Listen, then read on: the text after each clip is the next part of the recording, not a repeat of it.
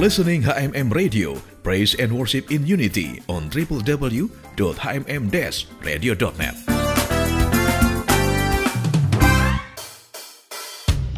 Sobat HMM, maraknya penyalahgunaan narkoba terutama oleh generasi muda saat ini sangat membahayakan keberlangsungan hidup bangsa ini di kemudian hari. HMM Radio sesaat lagi akan menghadirkan bincang GMDM, sebuah program hasil kerjasama radio HMM dengan Bakornas GMDM, Badan Koordinasi Nasional Gerakan Mencegah Daripada Mengobati. Selamat mengikuti.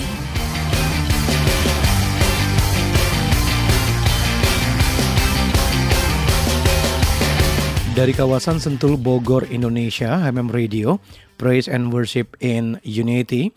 Shalom Sobat HMM di mana pun Anda berada, senang sekali. Obed boleh kembali hadir menemani Anda dalam talk show dengan GMDM, Garda Mencegah dan Mengobati. Topik hari ini membahas tentang kobarkan semangat Sumpah Pemuda di tengah pandemi COVID-19. Menurut saya, yang pertama adalah kita harus menerima mereka seperti Tuhan Yesus menerima kita apa adanya. Karena penerimaan itulah yang membuat dia merasa bahwa dirinya itu berharga. Dan yang kedua, setelah kita menerima dia, kita harus bergaul. Kalau bisa kita mementoring, kita jadikan mereka murid supaya mereka tidak terhilang dari uh, penjangkauan kita untuk membawa mereka kembali kepada Tuhan. Dan yang paling terakhir adalah jangan pernah menghakimi mereka, tapi terus arahkan mereka. Kalau bisa kita mendorong mereka untuk mengembangkan potensi mereka yang mereka miliki. Yang harus dilakukan untuk menyelamatkan generasi adalah mulai dari lingkungan keluarga, peran orang tua, didikan, arahan, serta nilai-nilai yang harus ditanamkan sejak kecil itu harus benar-benar menjadi hal yang penting untuk menyelamatkan generasi berikutnya supaya setelah mereka besar generasi muda adalah generasi yang uh, bersemangat, generasi kreatif bisa menyalurkan hal-hal yang positif untuk uh, lingkungannya. Yang ketiga adalah pergaulan. Pergaulan itu penting karena pergaulan yang buruk merusak kebiasaan yang baik. Jadi untuk menyelamatkan generasi ini sangat diperhatikan untuk dengan siapa kita bergaul, apa yang kita lakukan. Ya, Sobat HMM, beberapa waktu yang lalu Presiden Republik Indonesia Insinyur Haji Joko Widodo atau Jokowi menegaskan semangat Sumpah Pemuda harus terus menyala sebagaimana ikrar pertama kali yang terucap pada 28 Oktober 1928 silam. Nah, Sobat AMM, peringatan Hari Sumpah Pemuda merupakan momentum membangun kolaborasi bersama untuk melawan dan mencegah penyebaran COVID-19. Nah, saat ini sudah hadir via Zoom, ada narasumber kami yang luar biasa. Saya ingin menyapa dulu yang dari tim Crown Ministry, ada Bung John Erickson. Shalom Bung John. Shalom Bung Obed. Iya, terima kasih nih buat waktunya. mau Sama-sama. bergabung kembali dengan HMM Radio. Tentunya kita mau berbincang kembali ya, Bung John ya. Hai, dengan Bung topik luar biasa. Tetap semangat nih Bung John nih. Pasti harus semangat Bung. iya. Dan selalu tersenyum, selalu bersuka cita. Haleluya. Haleluya. Iya. Nah, Bung John tidak sendirian, ada Bung Nixon Nenggolan dari GMDM Garda Mencegah dan Mengobati. Shalom, Bung Nixon. Iya, puji Tuhan. Ini melambaikan tangan, kenapa nih, Bung? bisa di unmute, Bung? Biar bisa menyapa Sobat HMM hari ini. Iya. Shalom Bung Obed, shalom, iya, shalom. Iya, Bung Nixon, puji Tuhan ya. Tetap dalam keadaan yang baik dan diberkati Tuhan. Ya, Wah, luar biasa. Semangat sekali nih. ya, sobat HMM, ini memang eh, topik kita kan mengenai kobarkan semangat Sumpah Pemuda di tengah pandemi COVID-19 dan narasumber yang dihadirkan ini keduanya ini memang orang-orang yang sangat berkobar-kobar dalam melakukan segala tanggung jawab mereka berdua. Baik di Ministry ada Bung John baik di Game Dem ada Bung Nixon. Nah tadi kan saya sempat kutip itu uh, pernyataan atau penegasan dari Presiden Jokowi mengenai semangat Sumpah Pemuda ini harus terus menyala ya kan pernah terucap di 28 Oktober 1928 silam. Nah, kalau bisa itu tetap uh, berkobar-kobar hingga hari ini tentunya kan. Nah, untuk itu uh, saya coba ke Bung Nixon dulu nih. Ah, Bung John maksud saya, Bung John dulu nih. Bung John Erickson. Iya, Bung John. Hmm. Ya. Nah, itu pernyataan Presiden Jokowi bagaimana itu? Jadi uh, semangat pemuda itu ya harus tetap tetap berkobar nih, walaupun saat ini di tengah pandemi. Bagaimana harus, pendapat pemuda? Harus. Benar, saya sangat setuju dengan dengan statement daripada Pak Jokowi bahwa semangat uh, pemuda itu harus harus berkobar. Apa pun yang kita alami, bahkan mau di tengah situasi seperti apa, apalagi di tengah pandemi sekarang ini, semangat itu tidak boleh padam, Bung hmm, jadi tidak boleh padam. padam ya. harus harus hmm. tidak boleh padam, harus tetap berkobar. Iya. Terus berkorbar seperti di 28 Oktober 1928 silam ya. Betul, betul, Bung, betul. Kalau saya kalau dulu para pahlawan, para pemuda di tahun yang dulu mereka tidak semangat, saya saya tidak akan ada tidak akan ada pemuda yang berkobar di bangsa ini. Telah, hmm. Jadi kita menteladani para pemuda yang ada di tahun 28. Hmm, gitu ya. Jadi memang teladan yang luar biasa nih Bung John. betul, betul, betul, betul, Bung. Hmm. Nah, saya coba sekarang nih ke Bung Nixon nih. Dari tadi sudah menunggu kan Bung Nixon. ya, Bung Nixon, apakah semangat pemuda sampai hari ini masih berkorbar? Berkobar, silakan. Kalau uh, semangat Sumpah Pemuda itu tetap berkobar, namun kembali kepada regenerasi tersendiri, individu, ya, artinya ke masing-masing. Ya, namun kalau dalam uh, statement dalam uh, bangsa kita itu ya memang harus semangat itu harus berkobar, ya khususnya bagi generasi muda seperti itu ya.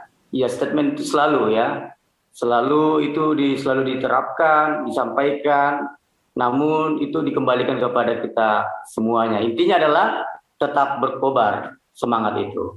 Iya, jadi memang semangat pemuda sampai hari ini tetap berkobar gitu ya, yes. Bung Nixon ya. Yes, nah, betul. Situasi kan lagi pandemi nih, Bung Nixon.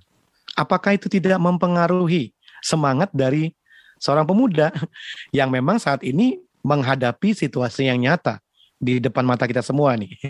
Dua tahun loh menghadapi pandemi. Silakan Bung Nixon. Iya, kalau dalam penelitian saya di lapangan ya sangat menurun semangat semangatnya seperti mm -hmm. itu. Tetapi dalam hal uh, dalam hal mencegah ya sesuatu hal bagaimana supaya ya, di masa-masa pandemi ini ya cepatlah seperti itu berlalu, ya itu semangatnya luar biasa seperti itu. Iya, jadi Hmm, jadi uh, walaupun memang situasi pandemi agak sedikit ya, Bung Nixon ya, ya maksudnya ya, yes. agak sedikit menurun, tapi diharapkan tetap berkobar. Iya. Yes. Nah, coba saya ke Bung John ini. Bung John, apakah Anda sependapat nih dengan Bung Nixon ini? Apakah kan pandemi ini sempat membuat semangat pemuda itu agak sedikit lesu nih? Coba silakan Bung John. Ya, nggak bisa dipungkiri ya, Bung ya. Memang kita, apalagi saya ini orang lapangan juga gitu kan, hmm. dan saya dipercayakan juga untuk ada di tengah-tengah uh, anak-anak muda gitu. Ya, memang betul yang dikatakan uh, Bung Nixon tadi. Memang semangat itu uh, semangat pemuda sekarang itu lagi menurun, Bung. Kita nggak bisa hmm. pungkiri itu. Kita nggak ya. bisa nggak bisa, apalagi tengah-tengah pandemi ini kita nggak bisa pungkiri. Apalagi karena semua serba online, serba zoom gitu kan. Karena yeah. sudah terlena di hal itu, akhirnya udah padam semangat itu. Gitu. Hmm. Gak bisa dipungkiri, Bung. iya, iya, iya. Jadi ya. memang itu kenyataan yang terjadi ya, Bung John. Iya, ya? betul. Itu kenyataan terjadi sekarang sekarang ini. Gitu. Nah ini menarik sekali ini. Jadi pemuda yang seharusnya memang harus tetap berkobar-kobar, tapi ternyata situasi pandemi pun ya kenyataannya memang agak sedikit, ya benar ya, agak sedikit benar, membuat benar. Hmm, Betul. Hilang Betul. semangatnya. Nah, tapi saya lihat uh, hari ini nih Bung John, Bung Nixon ini orang-orang yang selalu semangat nih. Mungkin Bung John bisa berbagi apa ya uh, informasi nih. Kenapa nih kok tetap bersemangat walaupun situasi pandemi tadi sempat dikatakan ya agak sedikit terlihat pemuda itu agak kurang semangat nih. Mungkin Bung John bisa bagikan tipsnya nih biar tetap berkobar nih pemuda yang mendengarkan. Silakan.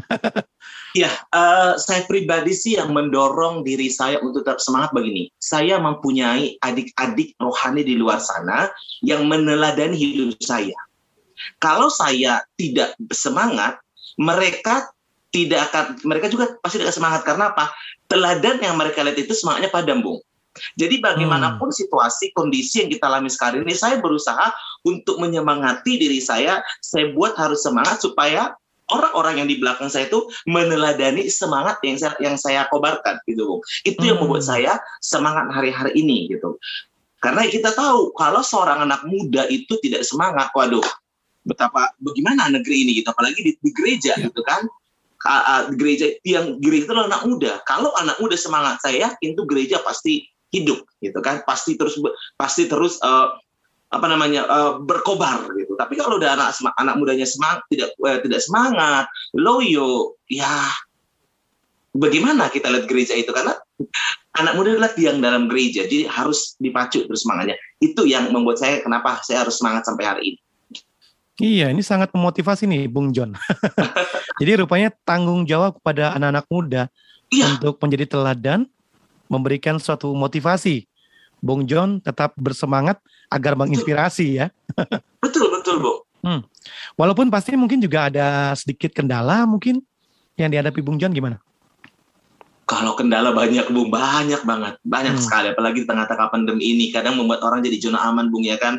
Ya, yeah. yang iya. tadinya sebelum pandemi ya kan kalau kita hubungin siap, siap kak, siap Bung gitu ya kan. Sekarang alasan lah sekarang orang udah memiliki alasan gitu ya. Hmm. banyak sekarang kendala jadi saya harus mulai lagi dari nol dari da, saya sebagai mentor mereka mulai dari mulai dari nol lagi untuk untuk membangkitkan semangatnya untuk uh, mem, apa namanya untuk membuat mereka berkobar lagi mulai lagi dari nol bung.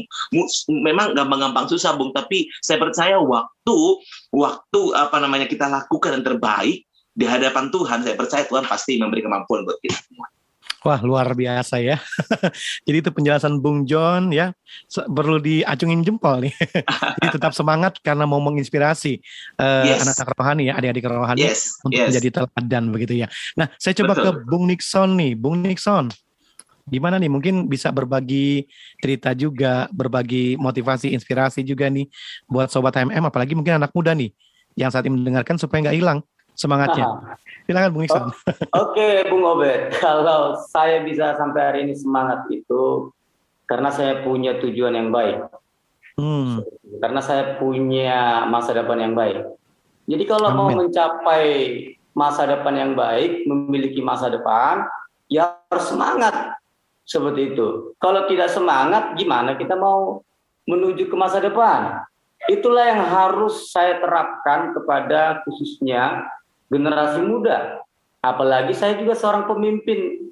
Ya, kalau saya tidak menunjukkan semangat saya, gimana? Bagaimana dengan di bawah saya seperti itu ya? Artinya gini, ada di dalam diri saya tuh harus bisa jadi inspirasi bagi mereka. Saya bisa semangat itu karena apa? Dan itu punya alasan yang tertentu. Seperti itu yang salah satu hal yang paling kuat yang membuat saya semangat itu adalah bahwa saya harus mencapai ke masa depan. Hmm. Jadi karena tu, ada tujuan nih Bung Nixon ya? Iya, memang ada tujuan. Kalau memang tidak ada tujuan, nggak usah semangat. Hmm. Pastinya tidak ada yang dituju bagaimana mau bersemangat gitu ya Bung Nixon ya? Artinya gini, jadi gini, kalau kita tidak punya passion gitu ya, tidak punya tujuan, ya itu sama saja seperti orang yang sudah mati. Ya, ya, ya tidak berdaya seperti itu. Kan kita ini sekarang kan posisinya lagi hidup nih. Masih bernapas. Seperti itu. Berarti harus ada semangat seperti itu. Ya kalau tidak ada semangat udah nggak usah hidup seperti itu ya. Hmm. Kayak tegas sekali nih kata-katanya ini. iya, itu kalau dari saya. Kalau tidak mau semangat anak-anak muda, nggak usah hidup. Hmm. Itu sudah. Iya. Iya, apalagi kan anak muda ini kan tulang punggung ya. Iya. tulang punggung bangsa negara. tulang punggung gereja, komunitas, di mana berada gitu ya Bung Nixon. nah, kira-kira nih uh, supaya menyemangati anak muda, apa yang harus dilakukan nih? Selain tadi kan tujuan, kalau karena Bung John, Bung Nixon ini adalah seorang pemimpin anak muda, pastinya sudah kuat nih ya untuk mencapai sesuatu, udah jelas lah di uh, pikiran, di hati. Nah, kalau untuk anak-anak muda nih yang saat ini mendengarkan, bagaimana cara mereka untuk memot biar mereka juga punya motivasi dari dalam diri mereka sendiri? Silakan, Bung Nixon. Oke, kalau dari saya sih, saya akan selalu uh, tidak pernah putus komunikasi saya dengan mereka. Jadi artinya ketika saya berkomunikasi dengan mereka, saya selalu sampaikan sesuatu hal bagaimana iya baik mereka seorang pekerja, baik mereka baik seorang pengusaha, baik mereka seorang lagi masa-masa pendidikan, ya saya selalu sampaikan bela kalau kamu bisa uh, kamu bisa sukses, kamu bisa lewati proses karena kamu bisa semangat karena kamu semangat. Artinya gini, hidup ini perlu semangat. Ya hmm. tanpa semangat kita tidak bisa melakukan sesuatu hal. Saya bilang, tanpa semangat kita tidak bisa mencapai sesuatu hal apa yang kita inginkan. Khususnya anak-anak muda itu selalu saya sampaikan kepada mereka. Artinya gini, Ya artinya khusus orang yang bekerja, belajarlah mencintai pekerjaanmu dengan semangatmu. Khusus orang yang berpendidikan, belajarlah engkau mencintai pendidikanmu dengan semangatmu.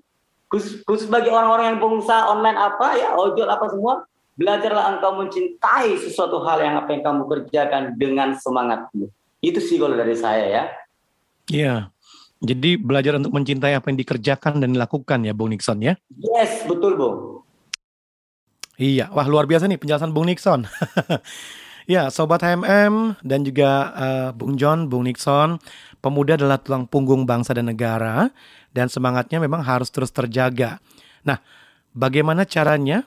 Kita akan bahas sesaat lagi.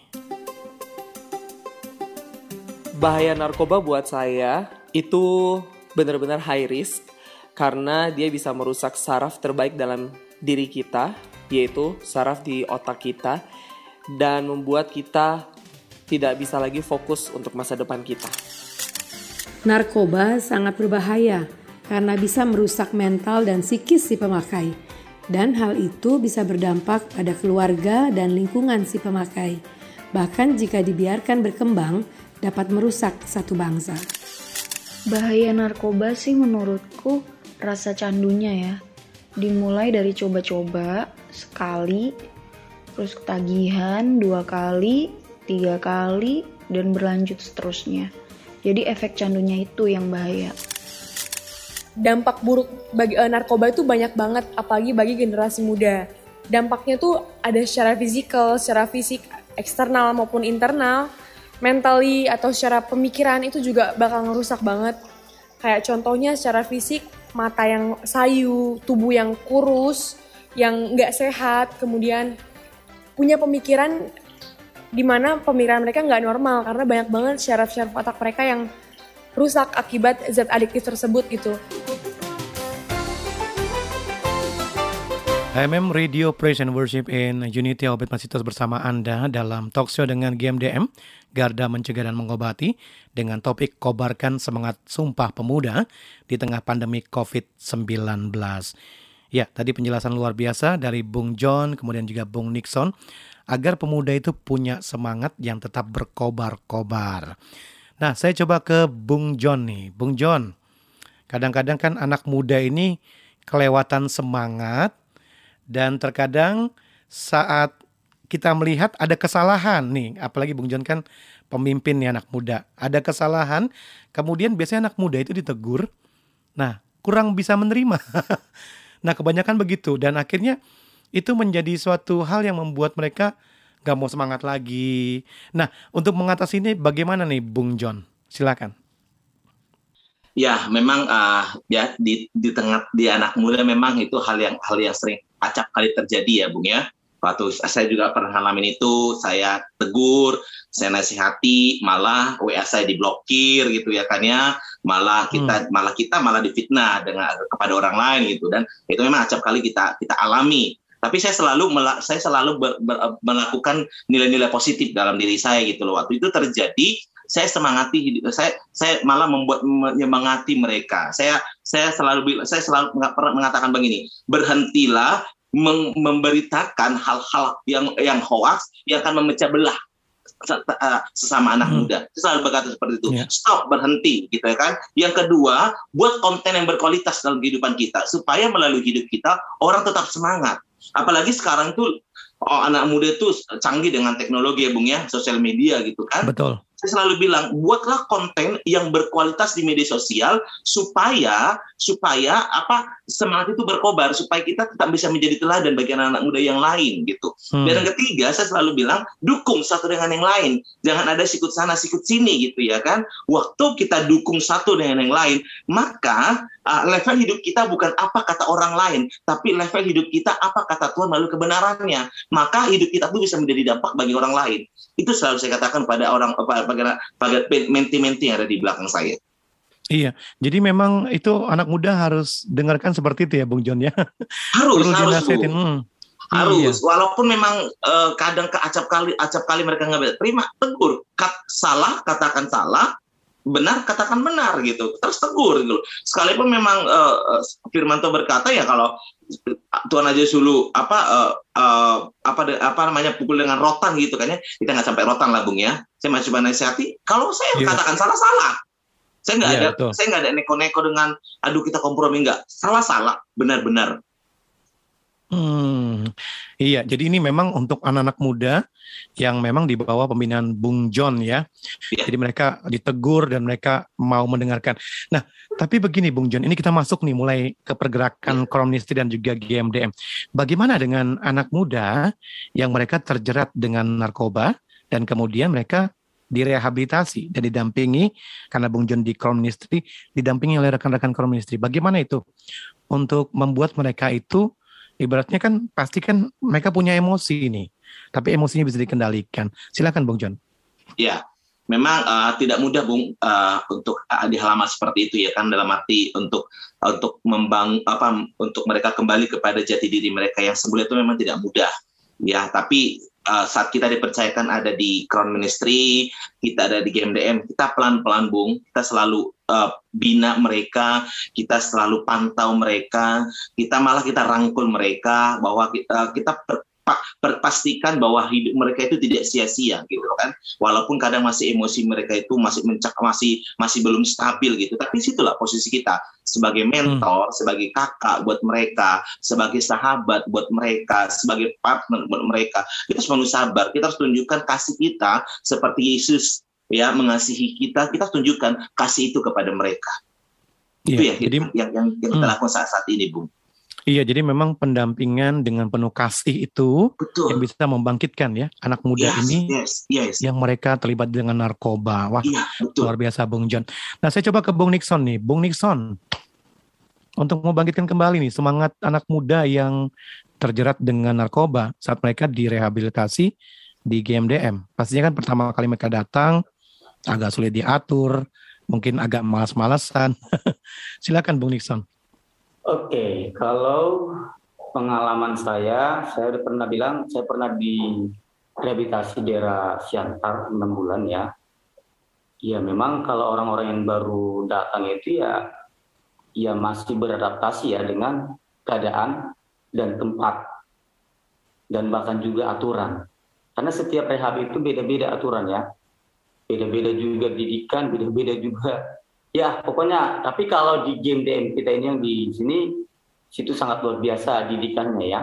Didikan itu bukan hanya didikan itu bukan untuk menyiksa, bukan menganiaya, tetapi didikan itu bagaimana bagaimana supaya mereka itu uh, lepas dari narkoba itu ya dan kecanduan itu. Itu didikan dari game DM di game DM ya, kalau saya bisa tahu ya, saya lihat ya.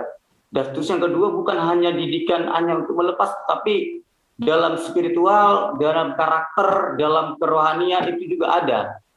Ya, di selalu di, di, di, diterapkan bahkan sesuatu yang membuat mereka supaya bisa uh, meninggalkan itu yang namanya narkoba. Seperti itu ya. Terus yang kedua menstabilkan. Ya saraf-saraf mereka yang sempat sudah mungkin error. Ya ataupun ya yang membuat naik emosional. Ya memang butuh banyak waktu butuh banyak waktu ya namun kita sebagai kron atau game DM ya di situlah sebagai seorang uh, apa namanya fasilitator ataupun mentor konselor di situ harus punya hati yang sabar dalam hmm. mendidik mereka. Terus yang kedua harus punya hati yang bisa menerima keadaan mereka. Kita harus tahu gini loh, bagaimana supaya kita bisa menerima mereka. Caranya adalah kita harus tahu mereka ini loh, mereka ini beda dengan kita. Mereka ini sudah memakai, mereka ini sudah sudah terjerat, sudah ter, apa namanya sudah uh, masuk dalam hal lingkungan narkoba. Jadi kita harus bedakan. Nah, makanya kita orang-orang yang tidak pernah memakai sebagai konselor harus bisa mengerti dan memahami, memahami mereka dan bisa menerima mereka dan selalu mensupport mereka, kasih pandangan bahwa hidupmu itu sangat berharga dan kau punya masa depan. Itu terus harus sampaikan kepada mereka. Tapi jangan hmm. lupa tetap didoakan mereka. Itu saja. Iya, jadi memang harus ada kasih, harus ada rangkulan ya Bung Nixon ya. Selain didoakan, dinasehati berulang-ulang. Mungkin kadang mereka nyangkut denger, kadang enggak. Tapi paling tidak karena kita nyampaikan, pasti mereka bisa memahami gitu ya Bung Nixon ya. Iya ya. Ya. Nah, Bung Nixon saya coba sekarang ke Bung John ini. Bung John, Ya, kita tahu bahwa jerat narkoba ini seakan meredupkan kobaran semangat pemuda dan kita rindu nih agar uh, semangat mereka tuh bisa menyala kembali. Tadi kan dengan cara pendekatan awal ya memang kasih gitu ya. ya. Kemudian rangkulan, didoakan dan lain sebagainya. Nah, untuk membuat nih agar mereka ini akhirnya punya semangat kembali dan berkobar menyala-nyala. Bung John silakan. Ya, uh, ya itu tadi, Bung. Yang kita lakukan ya sebagai kita konselor, sebagai kita partner, sebagai kita sahabat, sebagai kita teman buat mereka. Yang pertama mereka kita harus satu didik dengan firman Tuhan. Ya, kalau yang mereka uh, apa yang kan karena kan di game di di di di rehab itu kan Bung dari ber, berbagai agama ya Bung ya. Jadi Betul. kita harus didik mereka sesuai dengan ajaran agama yang diajarkan buat mereka. Kita harus didik mereka benar-benar. Kita harus apa namanya setiap hari kita harus uh, perkatakan yang yang baik tentang mereka. Setiap hari kita harus perkatakan yang ter, yang yang apa namanya yang terbaik tentang diri mereka gitu loh. Berarti mulai mulai kita, harus bagaimana caranya supaya mereka itu nyaman dengan kita, mereka itu uh, apa namanya kembali kepada jati dirinya gitu loh ya. Jadi mereka uh, hal-hal seperti itu kita lakukan harus uh, melakukan yang eh, memberikan yang terbaik untuk orang-orang yang di yang, yang direhabilitasi tersebut, Bung. Itu yang kita lakukan iya. saat, saat ini gitu. Hmm. Kira-kira Bung John susah nggak sih untuk membina mereka ini? saya saya pernah masuk ke dalam ya Bung ya. Aduh, apa ya susah-susah gampang gimana Bung ya, tapi karena saya memang punya punya notabene pernah memang jatuh juga di hal yang banyak hal yang salah gitu. Jadi sebenarnya kata Bung Wilson tadi gitu kan, kita kita harus kita harus sadar bahwa mereka berbeda dengan kita gitu loh. Dan puji Tuhannya saya pernah artinya bukan bukan pun kena masuk dalam narkoba tapi saya ngerti tentang mereka gitu loh. Jadi ya hmm. saya harus harus bisa terima mereka keadaan mereka gitu loh kan. Kadang-kadang maaf saya datang ke sana, saya di anjing loh gitu kan ya. Hmm, maaf iya, nih, iya. maaf, saya ngomong itu. Ya saya harus hmm. tahu, oh ya mereka seperti ini gitu loh. Bukan lantas Dimaki, kita harus ya. marah gitu kan, kita harus tempelin mereka enggak. Hmm justru saya dekatin dia. Kenapa hmm. kamu ngomong seperti itu? Gitu kita mulai mulai lakukan pendekatan, mengenal dia. Itulah sebagai konselor kita seperti itu, mengenal dia, merangkul dia. Dan dan dan waktu saya ngomong itu akhirnya dia ngomong itu kan dia cerita oh seperti ini seperti ini. nah coba tadi kalau kita marah mungkin ya perkelahian terjadi bung gitu kan tapi Betul. itu saya lakukan saya pribadi terjun lang terjun lapangan itu saya lakukan Iya, jadi memang pendekatan itu ya Bung John ya. Itu pendekatan dulu Bung. pendekatan. Hmm. Karena kan mereka kehilangan jati diri sekarang kan. Iya. Mereka Jadi, kehilangan harapan, kehilangan mereka hmm. merasa kehilangan masa depan. Kita harus lakukan pendekatan itu dulu. Iya, pendekatannya memang luar biasa nih Bung John. Walaupun dimaki tadi, dicaci iya. maki, tapi tetap sabar ya. luar biasa ini. Perlu patut dicontoh ini. Memang sudah panggilan. ya betul, nah itu nah, dia Bung. Jadi uh, nggak semua orang juga ya? Bung boleh berada di sana gitu kan. Mm -mm, betul betul. Nah kalau Bung Nixon sendiri, Bung, ini kenapa nih sampai Bung Nixon bisa apa luar biasa ini? Uh, ibaratnya mau membina, mendampingi mereka yang jatuh dengan penyalahgunaan narkoba, apalagi anak muda untuk membangkitkan semangat mereka kembali. Apa punya pengalaman sendiri nih, Bung Nison? Iya, kalau pengalaman untuk jatuh dalam narkoba saya tidak, tetapi kalau dibilang jatuh dari motor pernah. Luar biasa. Iya, maksudnya gini. Hmm. Uh, Artinya saya kalau untuk narkoba saya belum pernah jatuh, tetapi saya tahu narkoba itu ya akibatnya dampaknya apa. Seperti itu ya. Namun ya satu hal yang perlu saya terapkan dalam diri saya bahwa mereka itu berharga di mata Tuhan, seperti itu ya. Mhm. Mereka juga ciptaannya Tuhan, sama seperti kita. Memang selama ada di dunia ini memang beda-beda. Ya beda-beda apa namanya permasalahan-permasalahan yang yang dihadapi oleh manusia, khususnya generasi muda. Ada juga yang pemakai, ada juga yang peminum, ada juga pencuri, jadi beda-beda. Namun semuanya itu, semuanya itu tetap mereka itu berharga. Jadi artinya gini, saya saya saya punya semangat itu karena saya karena saya berkata dalam diri saya bahwa mereka itu sama seperti saya. Iya, makanya ketika mereka mengalami kekurangan dalam hal contohnya kekurangannya adalah mentalnya gara-gara faktor dari narkoba, kekurangan bagaimana lagi spiritualnya juga semua. Gara-gara apa? Faktor dari narkoba. Nah, saya kembalikan lagi kepada diri saya seperti itu ya. Saya saya tidak memakai, saya bisa seperti ini. Nah, bagaimana dengan mereka? Nah, kembali lagi kepada kasih saya, kasih dari Tuhan ya, bahwa mereka juga jiwa yang harus perlu diselamatkan. Iya. Ya. Ya, bicara tentang jiwa itu bahwa berarti hidup mereka hidup yang perlu diselamatkan karena mereka juga ciptaan Tuhan. Itu sudah. Amin. Jadi memang perlu sekali ya untuk membangkitkan anak muda, baik mereka sudah jatuh dalam penyalahgunaan narkoba, tapi dibina, dilakukan pendekatan dengan kasih supaya semangat mereka boleh berkorban kembali. Nah, tentunya pemuda ini harus berperan ya dalam bangsa kita. Benar ya, Bung Nixon, Bung John. Tapi kita akan bahas sesaat lagi.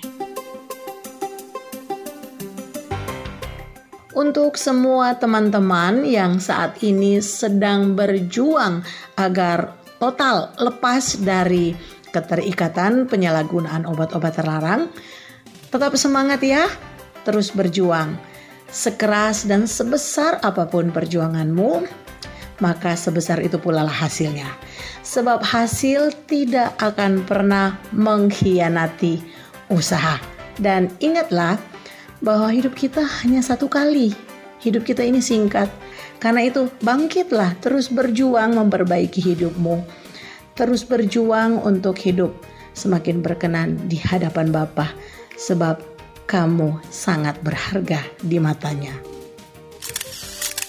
Jangan pernah mengandalkan narkoba untuk mencari jawaban dari segala kekhawatiran.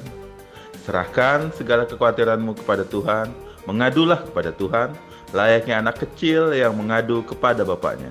Utarakan semua ketakutan dan penyesalanmu, Tuhan pasti menjawab setiap keraguanmu, dan Tuhan juga pasti memberikanmu lebih ya dari yang kau minta. Kita pernah salah, tetapi tidak pernah ada kata terlambat untuk memulai sesuatu yang benar. Lakukan perkara yang positif dan usahakan untuk hidup jauh dari dosa. Jadilah terang dan garam dunia. God bless. Masih bersama saya Obed di HMM Radio dan juga bersama rekan-rekan dari Kronistri dan GMDM ada Bung John dan juga Bung Nixon. Kita bahas tentang kobarkan semangat Sumpah Pemuda di tengah pandemi COVID-19. Ya, saya coba ke Bung Nixon saat ini. Bung Nixon, tadi kita berbincang pendekatan, kemudian juga doa, ada kasih, itu bisa memulihkan mereka pemuda-pemuda yang mungkin terlibat dalam narkoba bisa pulih kembali. Dan tentunya juga kita rindu saat mereka pulih, mereka juga bisa berperan ya bagi bangsa ini. Nah, Bung Nixon secara umum saja peran pemuda seperti apa ini yang kira-kira bisa selaras dengan semangat Sumpah Pemuda? Silakan, Bung. Iya, peran Sumpah Pemuda supaya selaras itu artinya uh, harus uh, ada uh, komunikasi penyampaian ya kepada generasi muda, ya khususnya yang ada di Indonesia. Ya peran saya itu adalah kita harus bersatu, ya bersatu untuk melawan narkoba ataupun kita harus bersatu khususnya generasi muda uh, untuk bersinar untuk Indonesia, ya bersih dari narkoba ya. Jadi pemuda yang berprestasi itu adalah pemuda yang tanpa memakai narkoba, ya. Caranya untuk uh, bagaimana kita supaya bisa berperan ya, kita harus masuk penyuluhan ya, penyuluhan dalam ruang lingkup masyarakat, dalam ruang lingkup uh, sekolah, dalam ruang lingkup kampus dan yayasan dan lain-lainnya. Itu peran seorang anak muda untuk uh, supaya tetap menyampaikan bahwa uh, jangan pernah kita uh, berteman yang namanya narkoba. Itu sih dari saya. Iya. Obet. Nah, Bung Nixon, kalau mereka para mantan pemakai narkoba ini, kira-kira mereka juga bisa berperan nggak untuk kalau mengisi? Kalau saya sih, Bung Obet itu bisa.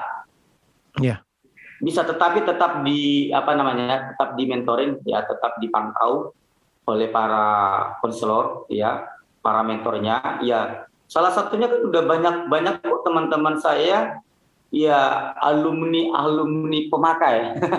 Yeah. alumni ya alumni itu berarti bicara mantan ya. Bahkan sudah lama mereka makan uh, memakai dan sudah lama juga mereka berada di ruang lingkup narkoba akhirnya selama mereka di, mau diberi hidupnya mereka diubah ya puji Tuhan mereka bisa jadi berkat kok bagi banyak orang.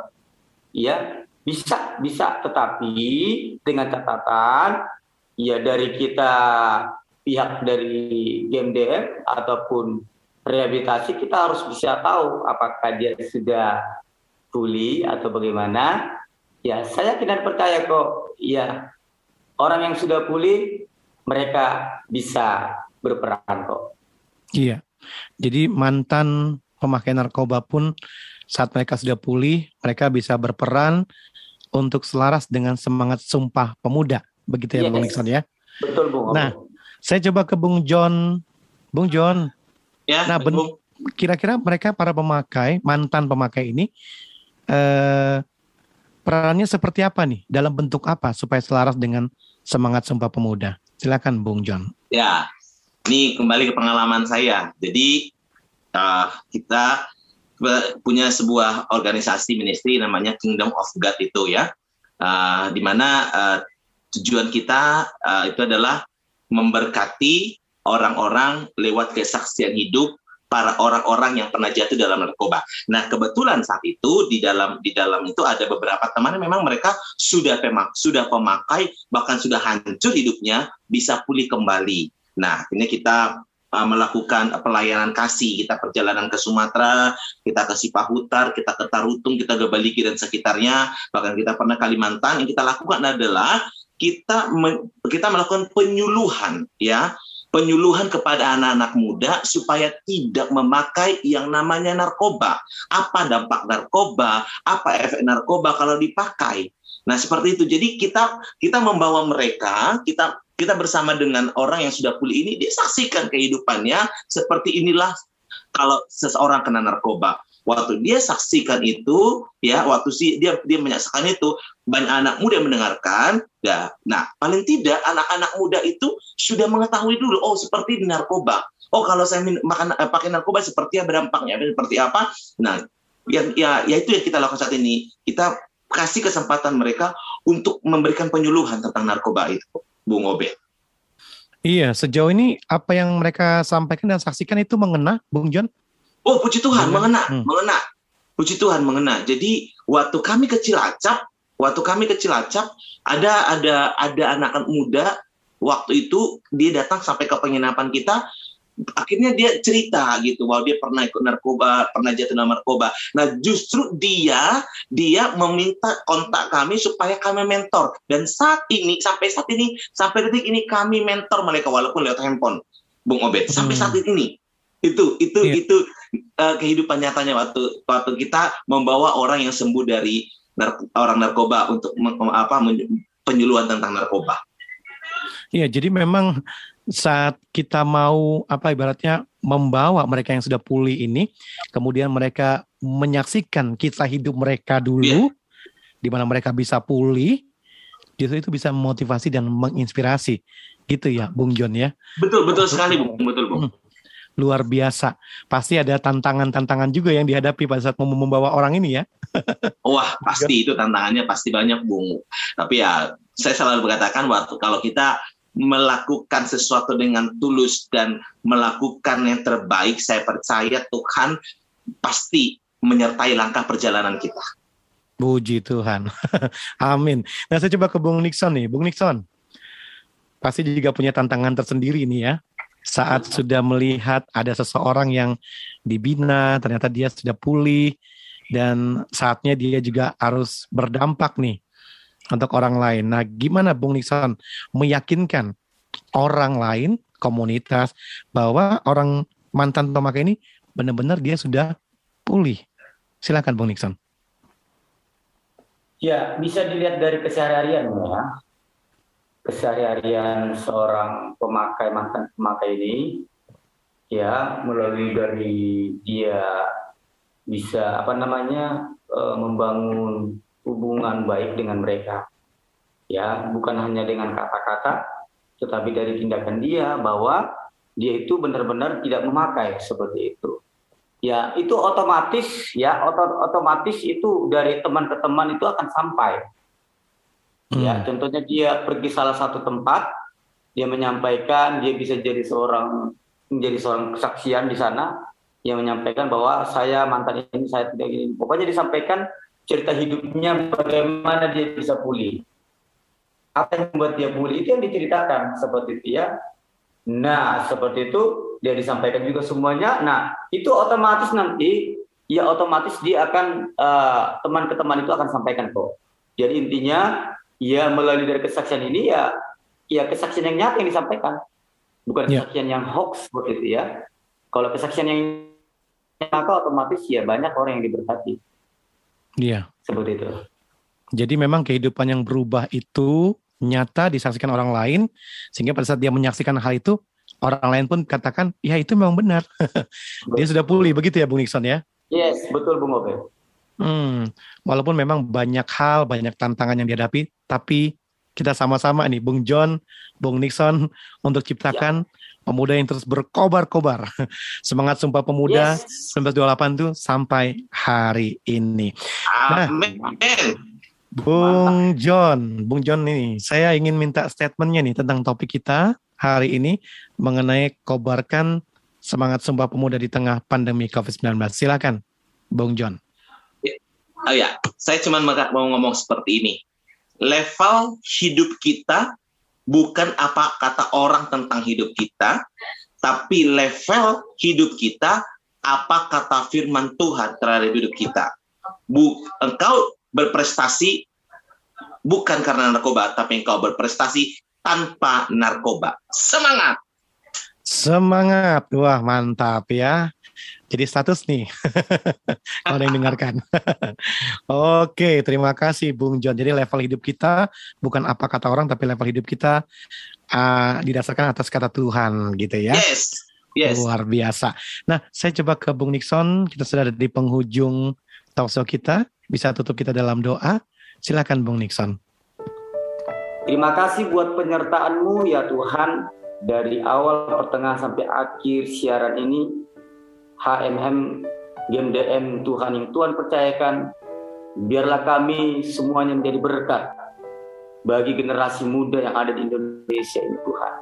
Kami bukan hanya berkata-kata hanya dalam kata, tetapi kami mau terus bertindak dan kami mau kobarkan semangat seorang pemuda tanpa narkoba. Kami percaya Tuhan, Engkau yang memberikan kami kekuatan, Engkau yang memberikan kami kesabaran, Engkau yang selalu menaruhkan kasih-Mu bagi kami, sehingga kasih-Mu yang daripada Tuhan bisa kami bagikan kepada generasi-generasi muda.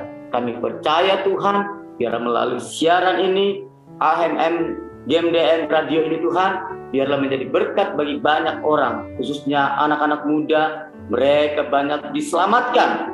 Mereka banyak uh, mereka diselamatkan dari narkoba. Kami percaya Tuhan, biarlah AMM Radio GMDM ini terus Tuhan memperluas dan pakai Bung Obed, pakai Bung Salo, Bung John dan ambamu sendiri. Semua Tuhan engkau pakai kami. Siapa pun kami biarlah kami tetap menjadi berkat bagi banyak orang yang Tuhan. Urati kami Tuhan. berkati kami. Berkati radio AMM Tuhan berkati GMDM berkati dalam nama Tuhan Yesus Kristus. Kami tutup haleluya. Amin amin baik terima kasih Bung John Erickson Crown Ministry. Terima kasih juga Bung Nixon Nainggolan dari GMDM ini adalah satu kesatuan mitra GMDM dan Crown Ministry. Ya anda telah mengikuti perbincangan dengan GMDM Garda Mencegah dan mengobati dengan topik Kobarkan Semangat Sumpah Pemuda di tengah pandemi COVID-19. Informasi tentang GMDM silahkan hubungi 021 866 15552 021 866 15552 Nantikan perbincangan kami selanjutnya bersama GMDM dengan topik menarik seputar penyalahgunaan dan pemberantasan terhadap narkoba untuk menciptakan Indonesia bersinar bersih dari narkoba. Sampai jumpa.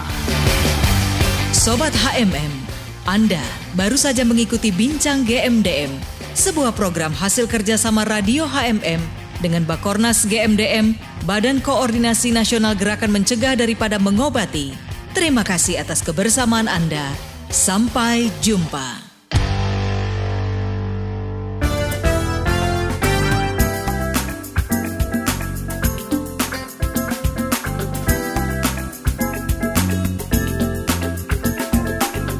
Listening HMM Radio, Praise and Worship in Unity on www.hmm-radio.net.